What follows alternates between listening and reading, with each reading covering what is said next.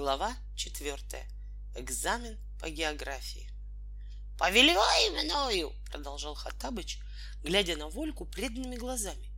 «Нет ли у тебя какого-нибудь горя, о Волька и Леша? Скажи, и я помогу тебе». «Ой!» — сплеснул руками Волька, кинув взгляд на бодро тикавший на его столе будильник. «Опаздываю! Опаздываю на экзамен!» «На что ты опаздываешь, о драгоценнейший Волька Ибн Алеша?» — деловито осведомился Хатамыч. «Что ты называешь этим странным словом экзамен?» «Это то же самое, что испытание. Я опаздываю в школу на испытание». «Знаешь же, Волька!» — обиделся старичок, — «что ты плохо ценишь мое могущество. Нет, нет и еще раз нет. Ты не опоздаешь на экзамен. Скажи только, что тебе больше по нраву. Задержать экзамены или немедленно оказаться у врат твоей школы? Оказаться у врат, сказал Волька. Нет ничего легче. Сейчас ты будешь там, куда ты так жадно тянешься своей юной и благородной душой. И ты потрясешь своими познаниями учителей своих и товарищей своих. С приятным хрустальным звоном старичок снова выдернул из бороды сначала один волосок, а за ним другой. «Боюсь, что не потрясу», — рассудительно вздохнул Волька, быстренько переодеваясь в форменную одежду. «По географии я, честно говоря, на пятерку не вытяну». «Экзамен по географии?» — вскричал старик и торжественно поднял свои сохшие волосатые руки — Экзамен по географии, знай же, о, изумительнейший изумительных, что тебе неслыханно повезло, ибо я больше кого-либо из джинов богат знаниями по географии. Я, твой верный слуга, Гасан Абдурахман Имтхатаб. Мы пойдем с тобой в школу, да будут благословенны ее фундаменты крыша. Я буду тебе незримо подсказывать ответы на все вопросы, которые будут тебе заданы. И ты прославишься среди учеников своей школы и среди учеников всех школ твоего великолепного города. И пусть только попробуют твои учителя не удостоить тебя самых высочайших похвал. Они будут иметь дело со мной. Тут Хаттабыч рассверепел. О, тогда им придется очень-очень плохо. Я превращу их в ослов, на которых возят воду в бездомных собак, покрытых коростой, в самых отвратительных и мерзких жаб. Вот что я с ними сделаю. Впрочем, успокоился он так же быстро, как и рассверепел. До этого дела не дойдет, ибо все, о Олька, именно Леша, все будут восхищены твоими ответами. Спасибо, Гасан Хатабыч, тяжко-тяжко вздохнул Олька. Спасибо. Только никаких подсказок мне не надо. Мы, пионеры, принципиально против подсказок. Мы против них организованно боремся. Но откуда было старому джину, проведшему столько лет заточения, знать ученое слово принципиально? Но вздох, которым его юный спаситель сопроводил свои слова, полные печального благородства, утвердили Хатабыча в убеждении, что помощь его нужна Вольке, Ибн Алёше, больше, чем когда бы то ни было. «Ты меня очень огорчаешь своим отказом», — сказал Хатабыч. «И ведь главное, учти, никто мои подсказки не заметит». «Ну да», — горько усмехнулся Волька. «У Сергея Семеновича такой тонкий слух, спасу нет». «Теперь ты меня не только огорчаешь, но обижаешь, о Волька именно Леша. Если Гасан Абдурахман им Хатаб говорит, что никто не заметит, значит, так оно и будет». «Никто, никто?» переспросил для верности Волька. Никто, никто. То, что я буду иметь счастье тебе подсказать, пойдет из моих почтительных уст прямо в твои высокочтимые уши. Просто не знаю, что мне с вами делать, Гасан Хаттабыч, притворно вздохнул Волька. Ужасно не хочется огорчать вас отказом. Ладно, так и быть. География это тебе не математика и не русский язык. По математике или русскому я бы ни за что не согласился на самую малюсенькую подсказку. Но поскольку география все-таки не самый главный предмет, ну тогда пошли побыстрее. Только тут он окинул критическим взором необычное одеяние старика. М, да, как бы это вам переодеться, Гасан Хатабыч? Разве мои одежды не услаждают твой взор, о достойнейших из волек? Огорчился Хатабыч. Услаждают, безусловно, услаждают, дипломатично ответил Волька. Но вы одеты, как бы это сказать. У нас несколько другая мода. Ваш костюм слишком уж будет бросаться в глаза. Через минуту из дома, в котором с сегодняшнего дня проживала семья Костыльковых, вышел Волька, держа под руку Хатабыча. Старик был великолепен. В новой парусиновой пиджачной паре, украинской вышитой сорочке и твердой соломенной шляпе канатье. Единственное, что он не согласился сменить, была обувь. Сославшись на мозоли трехтысячелетней давности, он остался в своих розовых туфлях с загнутыми носками, которые в свое время свели бы, вероятно, с ума самого большого модника при дворе калифа Гаруна Аль-Рашида. И вот Волька с преобразившимся Хатабычем почти бегом приблизились к подъезду 245-й мужской средней школы. Старик кокетливо посмотрелся в стеклянную дверь, как в зеркало, и остался собой доволен. Пожилой швейцар, солидно читавший газету, с удовольствием отложил ее, завидев Вольку и его спутника. Ему было жарко и захотелось поговорить. Перескакивая сразу через несколько ступенек, Волька помчался вверх по лестнице. В коридорах было тихо и пустынно. Верный и печальный признак, что экзамены уже начались и что Волька, следовательно, опоздал. — А вы, гражданин, куда? — благожелательно спросил швейцар Хатабыча, последовавшего было за своим юным другом.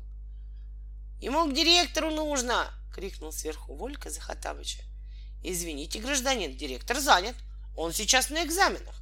Зайдите, пожалуйста, ближе к вечеру. Хатабыч сердито насупил брови. — Если мне будет позволено, о почтенный старец, я предпочел бы подождать его здесь. Затем он крикнул Вольке. Спеши к себе в класс, о Волька Ибн Алеша. Я верю, ты потрясешь своими знаниями учителей своих и товарищей своих.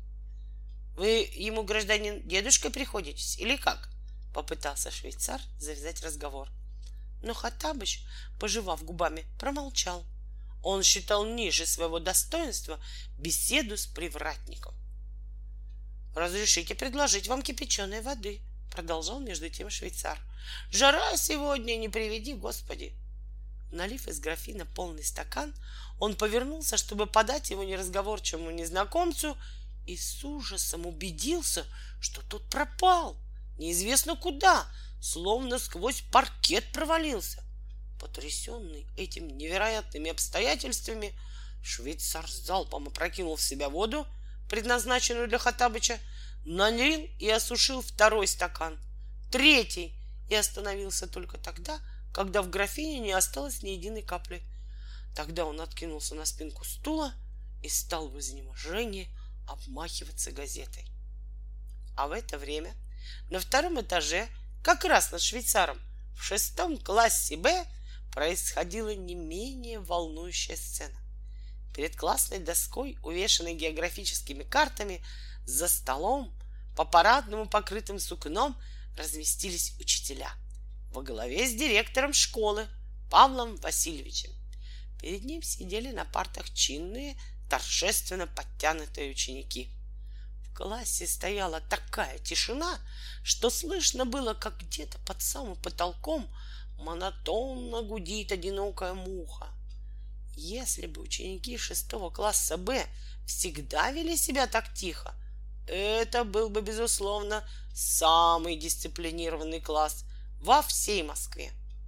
Нужно, однако, подчеркнуть, что тишина в классе была вызвана не только экзаменационной обстановкой, но и тем, что выкликнули к доске Костылькова, а его в классе не оказалось. «Костыльков Владимир», — повторил директор и окинул недоумевающим взглядом притихший класс. Стало еще тише. И вдруг из коридора донесся гулкий топот чьих-то бегущих ног, и в тот самый момент, когда директор в третий и последний раз провозгласил Костыльков Владимир, с шумом распахнулась дверь, и запыхавшийся Волька писнул. «Я!» «Пожалуй, к доске», — сухо промолвил директор. «О твоем опоздании мы поговорим позже». «Я, я, я болен», — пробормотал Волька первое, что ему пришло в голову, и неуверенным шагом приблизился к столу. Пока он размышлял, какой бы из разложенных на столе билетов ему выбрать, в коридоре прямо из стены появился старик Хатабыч и с озабоченным видом прошел сквозь другую стену в соседний класс. Наконец Волька решился. Взял первый попавшийся билет, медленно, медленно, пытая свою судьбу, раскрыл его и с удовольствием убедился, что ему предстоит отвечать про Индию. Как раз про Индию он знал много. Он и давно интересовался этой страной. Ну что же, сказал директор, докладывай. Начало билета Волька даже помнил слово в слово по учебнику. Он раскрыл рот и хотел сказать, что полуостров Индостан напоминает по своим очертаниям треугольник, что омывается этот огромный треугольник и Индийским океаном, и его частями Аравийским морем на западе и Бенгальским заливом на востоке, что на этом полуострове расположены две большие страны – Индия и Пакистан, что населяет их добрый, миролюбивый народ со старинной и богатой культурой, что американские и английские империалисты все время нарочно стараются поссорить обе эти страны и так далее и тому подобное.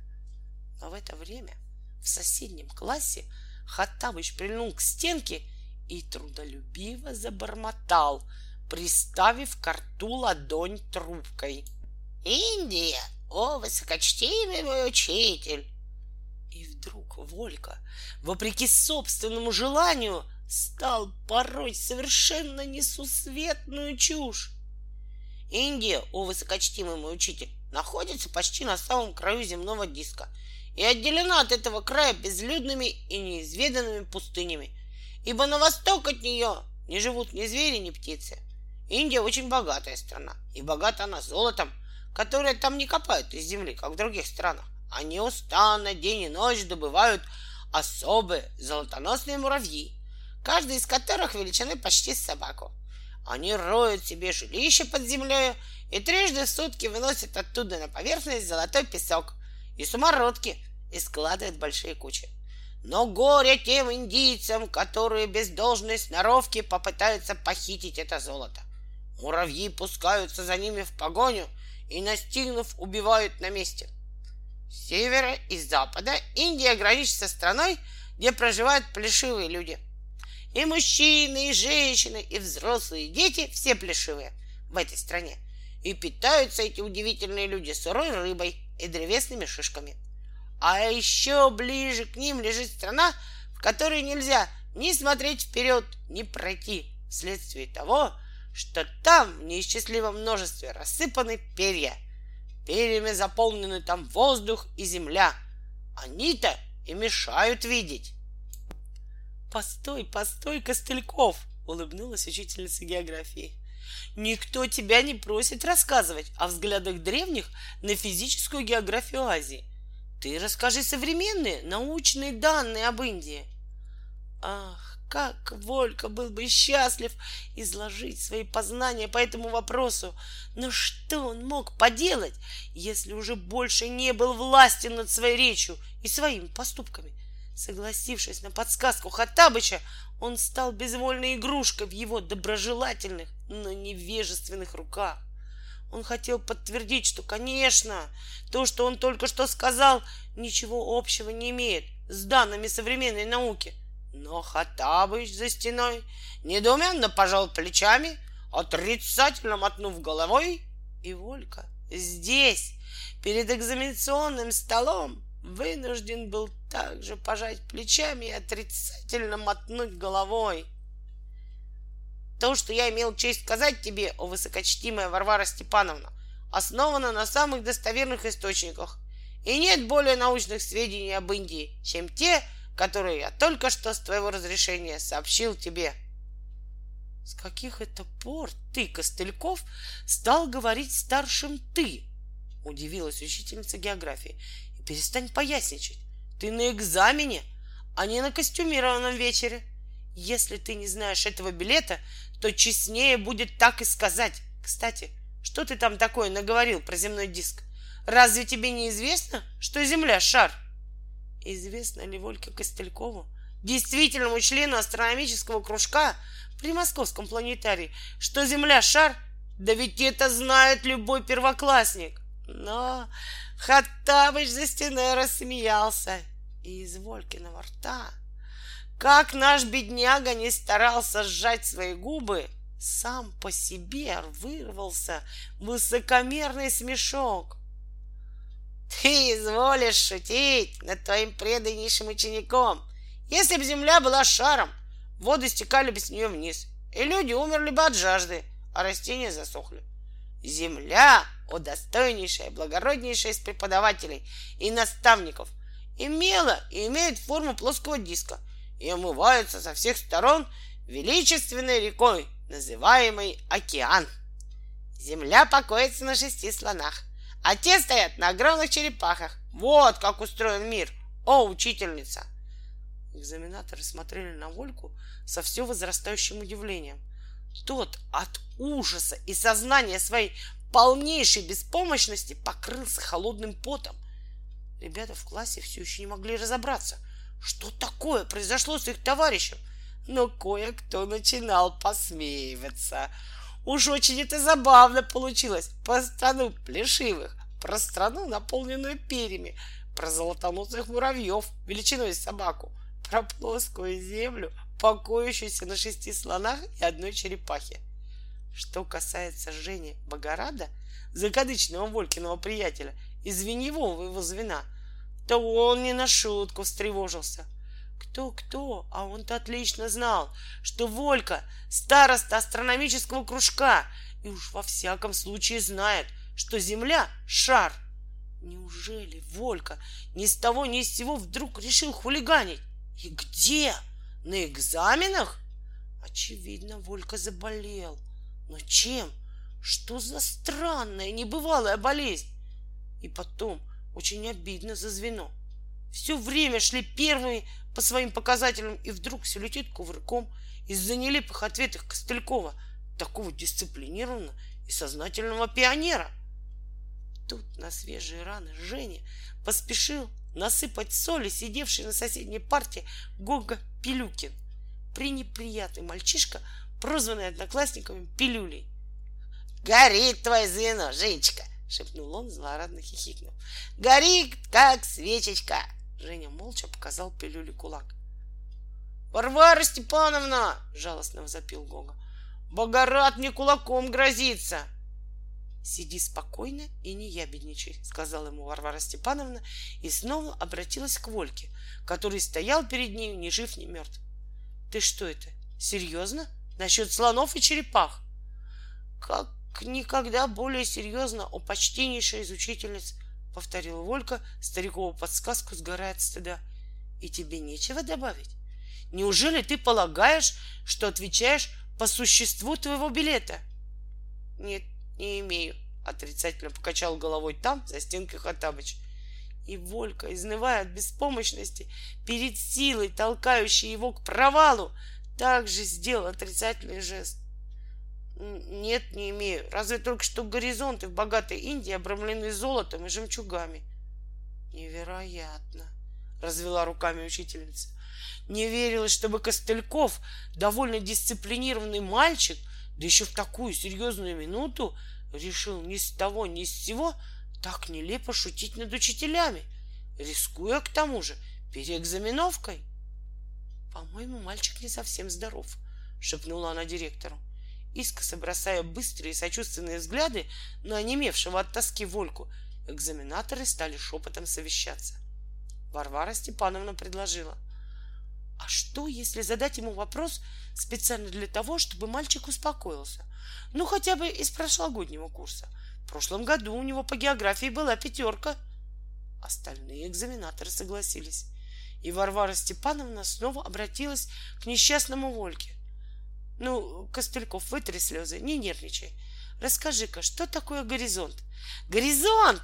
обрадовался Волька. Это просто. Горизонтом называется воображаемая линия, которая... Но за стеной снова закопошился Хатабыч, и Костыльков снова пал жертвой его подсказки. Горизонтом, о высокочтимая, поправился он. Горизонтом я назову ту грань, где хрустальный купол небес соприкасается с краем земли. Час от часу не легче, простонала Варвара Степановна. Как прикажешь понимать твои слова насчет хрустального купола небес? В буквальном или переносном смысле? Буквальном, о учительница, подсказала за стены Хатабыч. И Вольке пришлось вслед за ним повторить. Буквальном, о учительница. Переносном, прошипел ему кто-то с задней скамейки. Но Волька снова промолвил. Конечно, в буквальном, и ни в каком ином. Значит, как же? Все еще не верила своим ушам Варвара Степановна. Значит, небо, по-твоему, твердый купол? Твердый. И значит, есть такое место, где земля кончается?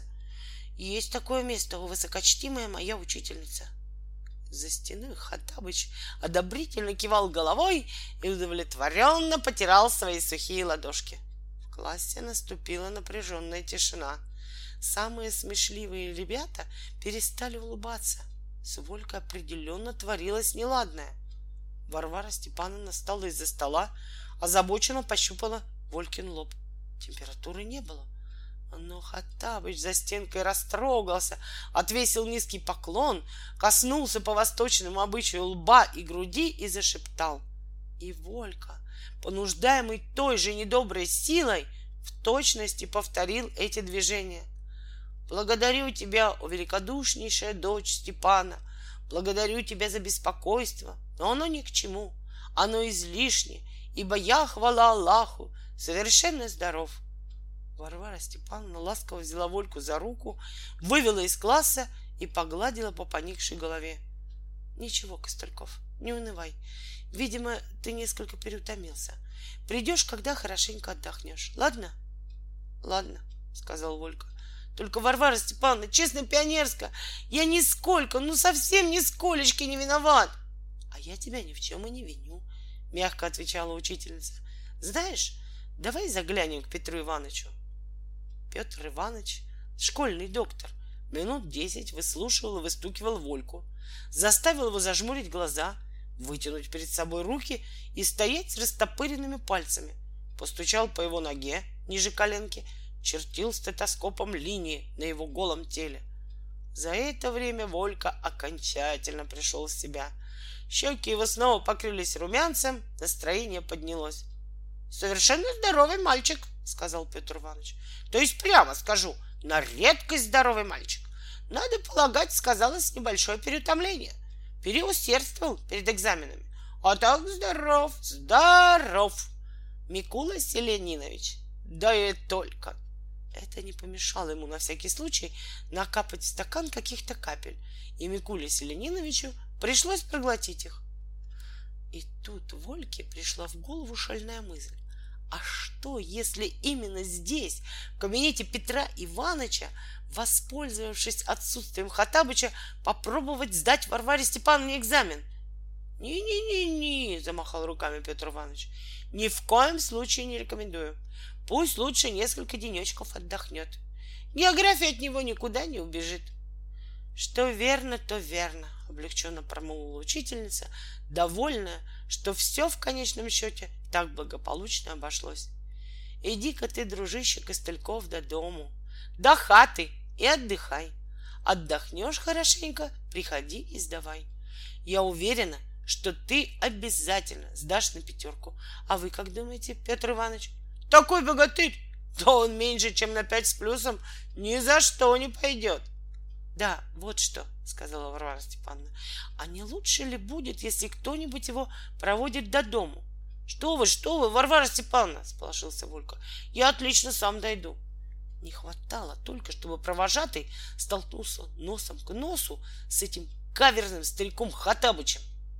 Волька выглядел уже совсем хорошо, и учительница со спокойной душой отпустила его домой. Навстречу ему бросился швейцар. — Костыльков, тут с тобой дедушка приходил. Или кто? — Так он, Но как раз в это время из стены появился старик Хатабыч. Он был весел, очень доволен собой и что-то напевал себе под нос. «Ой!» — тихо вскрикнул швейцар и тщетно попытался налить себе воды из пустого графина.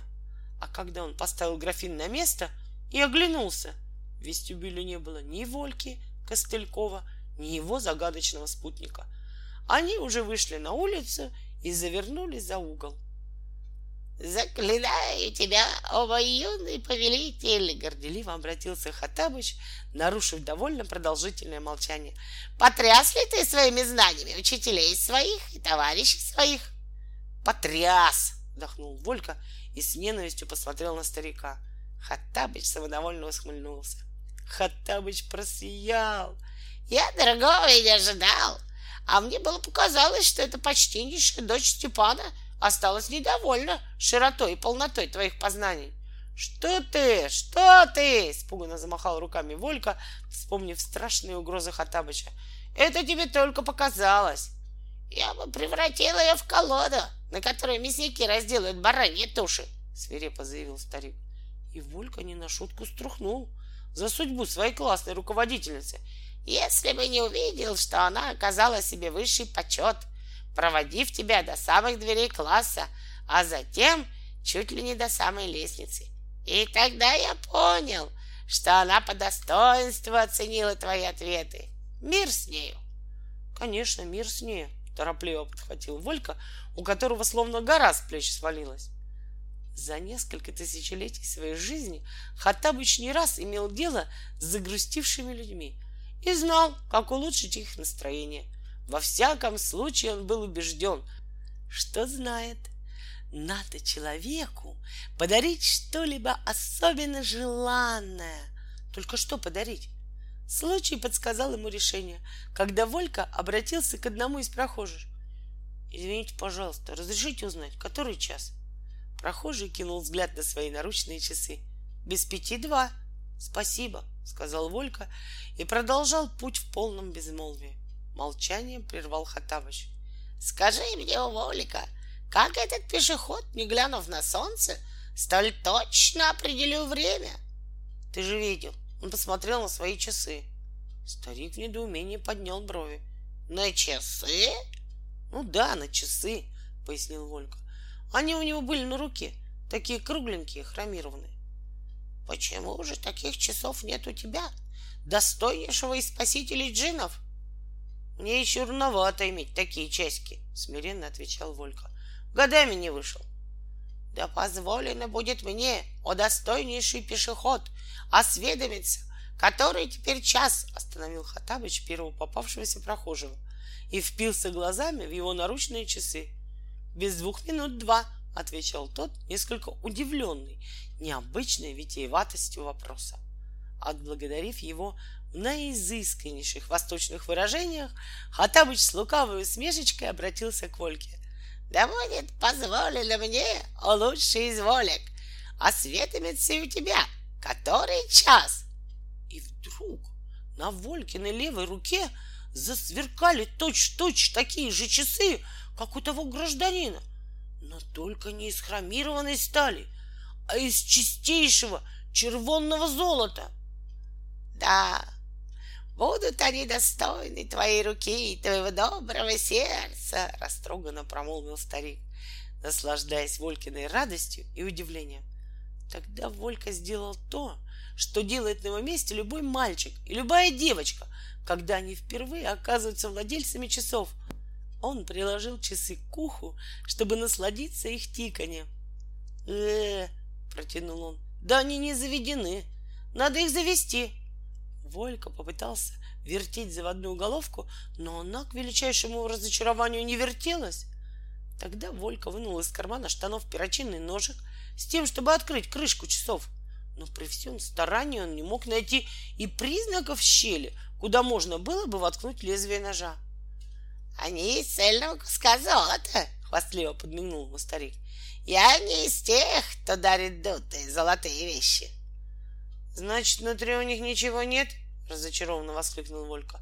А разве там что-то должно быть внутри? Забеспокоился старый джин. Вместо ответа Волька молча отстегнул часы и вернул их Хаттабычу. Хорошо, кротко согласился тот. Я тебе подарю такие часы, которые не должны иметь ничего внутри.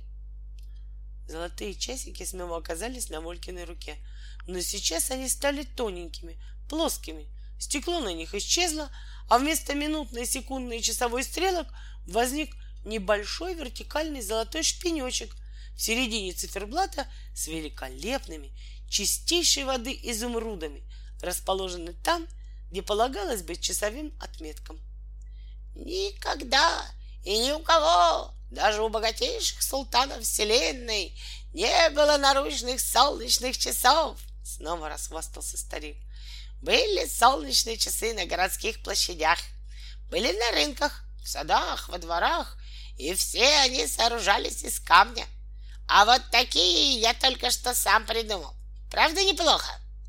Действительно, оказаться первым и единственным во всем мире обладателем наручных солнечных часов было довольно заманчиво.